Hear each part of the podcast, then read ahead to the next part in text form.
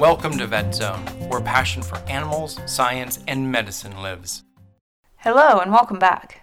Lengthening days and warmer weather bring spring storms. With tornado season upon us, now is the time to go through your go bag, update medications, swap out for warm weather clothing, and update documents. In our previous post, we laid the groundwork for building your own go bag and first aid kit. Hopefully, you've started this and are ready for the next step in disaster preparedness.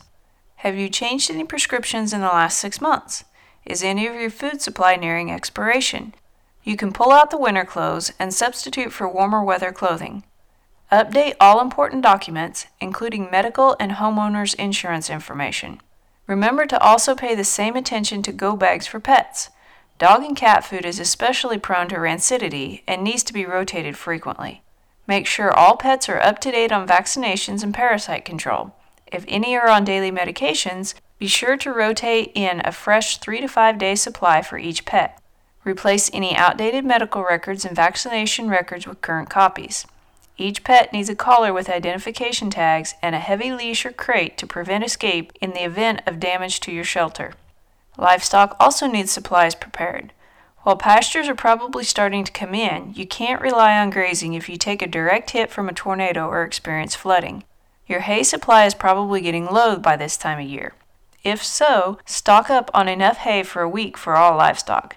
Be sure that the hay is protected from potential contamination from storm debris or floodwater.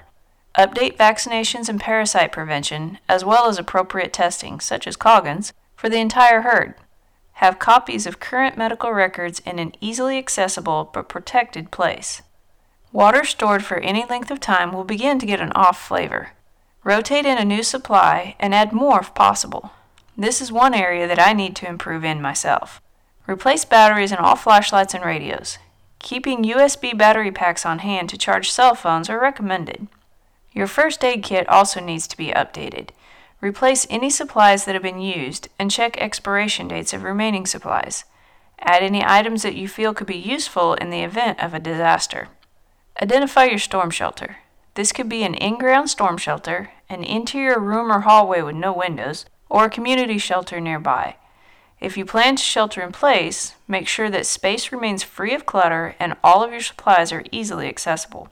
If you plan to evacuate to a community shelter, drive the route at varying times of the day to be sure you know the route and identify any potential areas for detours.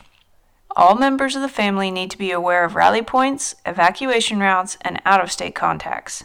While we never want to experience a direct hit from a storm, knowing that you're prepared will reduce stress in the coming days. Personally, I find preparing supplies ahead of storm season to be reassuring. No matter what Mother Nature throws at me, I will continue to make the best of a bad situation.